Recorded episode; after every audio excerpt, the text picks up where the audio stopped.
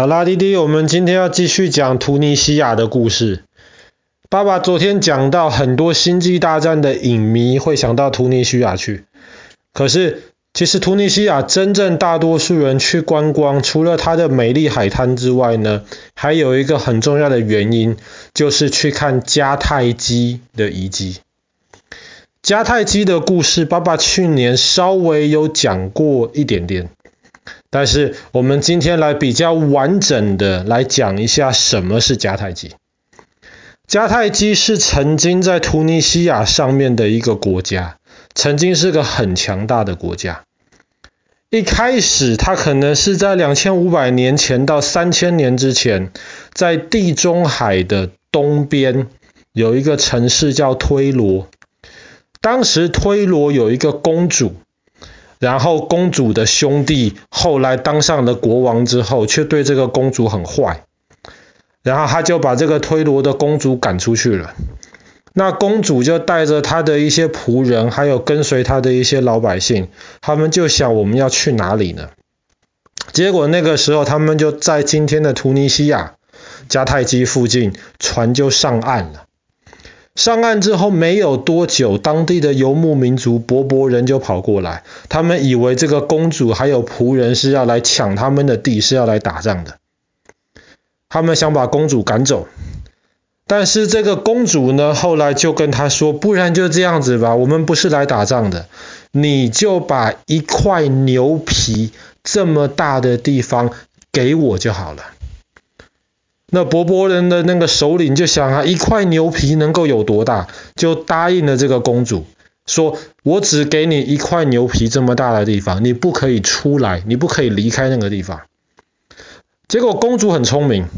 在传说中，公主就把牛皮剪成了很多很多细细长长的线，然后用牛皮剪成的线围出了一座城市来，就是迦太基城。后来迦太基城，因为它在地中海的南边，而且它的位置很好，很快迦太基就建立起了一支海军，控制了地中海的南边，甚至进入了西西里岛。我们如果看地图的话，突尼西亚跟意大利中间有一个有一点像三角形的一个岛，叫做西西里岛。西西里岛很快就被迦太基占领了。结果后来地中海北边希腊，我们之后会讲到希腊的故事，希腊也开始变得强大了，希腊也开始发展海军了。后来希腊的海军就跟迦太基的海军打了好几场仗，在抢西西里岛。双方基本上是你打不赢我，我打不赢你，但是常常打仗。可是后来呢，希腊东边出现了一个非常强大的一个敌人，叫做波斯帝国。后来跟希腊打了一场马拉松之战，那么爸爸去年也讲过这个故事。那希腊跟东边的敌人打完了，就没有太多的精力继续跟西边的迦太基打了。所以迦太基跟希腊的仗基本上打得差不多之后，迦太基面对了一个更可怕的敌人，那个敌人叫做罗马。罗马的故事，爸爸之后也会讲到。但是罗马一开始只是一个意大利的一个城市，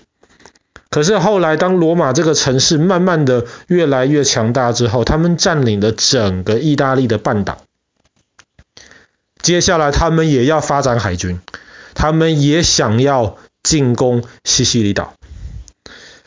可是迦太基的海军呢，训练得非常非常的好，而且他们跟希腊打这么久的仗了，他们已经很有经验了。罗马的海军是新建成的，所以迦太基本来以为罗马的海军很容易就可以把他们消灭掉，就可以被迦太基消灭掉。结果没有想到，罗马在海上竟然打败了迦太基的军队。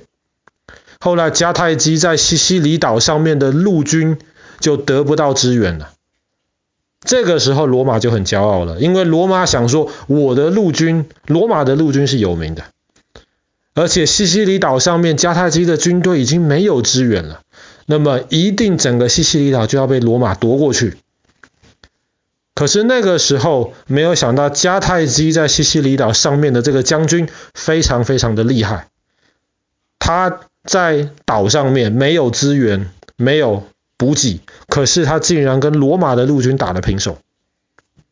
所以蛮好笑的，迦太基的海军比较强，结果反而打输了；迦太基的陆军比较弱，但是竟然跟罗马打平手。后来罗马就决定跟迦太基和谈，和谈了之后，迦太基就同意，好吧，西西里岛让给你罗马，那么他们就退回到了突尼西亚去。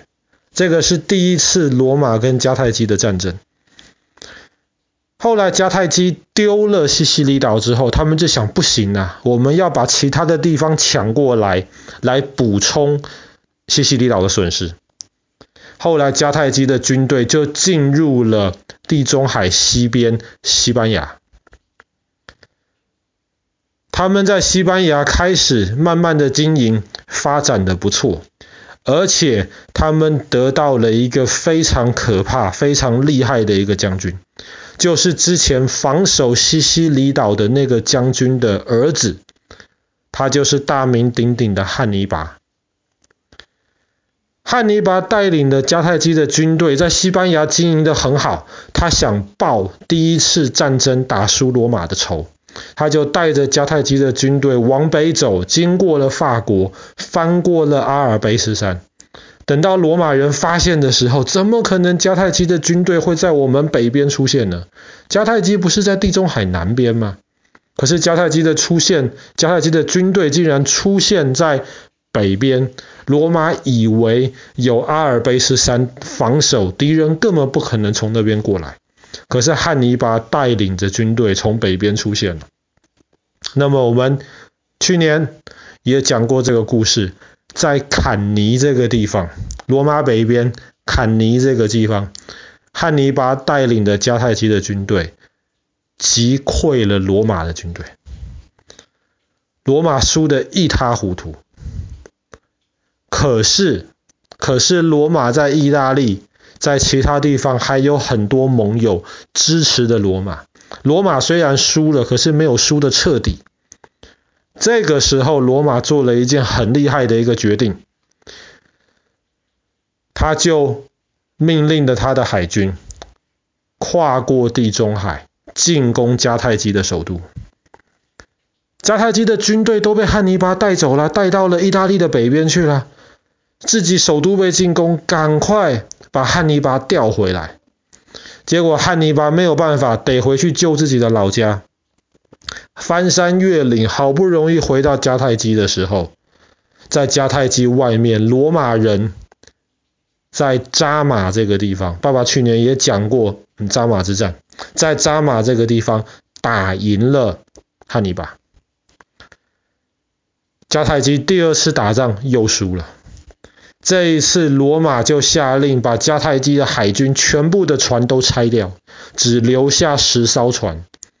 让迦太基能够去抵挡海盗，但是即便是这个样子，过了十多年，迦太基又变得强盛了。迦太基这次变得强盛了，罗马想，不行，迦太基你强盛的太快了，这次一定要好好的把你整个完全的毁掉。后来罗马找了一个借口，主动的进攻了迦太基。这一次，迦太基在没有敌呃没有朋友支持的情况之下，又碰到罗马的主动进攻。迦太基这一次输了，整个城市被罗马打下来，而且罗马不但把迦太基的城市全部拆掉之外，他还把迦太基的土里面撒满了盐巴。为什么要在土里面撒满盐巴呢？因为当把土里面撒盐巴之后，那个土就变得很咸，就不能种植物了。罗马就是要迦太基再也没有机会死里翻身，所以罗马跟迦太基之间打了三场大仗。这三场战争很有名，叫做三次的布聂战争。迦太基以前另一个名字也叫做布聂。那么一方面是因为迦太基后来打输了，大家比较同情弱者；二方面还是因为汉尼拔，汉尼拔是一个非常天才的一个将军，那也是一个悲剧英雄。所以其实很多人是喜欢，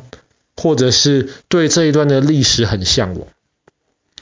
那么现在如果到突尼西亚去旅游的话呢，迦太基的遗迹已经很少，而且基本上都不是真的当时迦太基这个国家留下来的，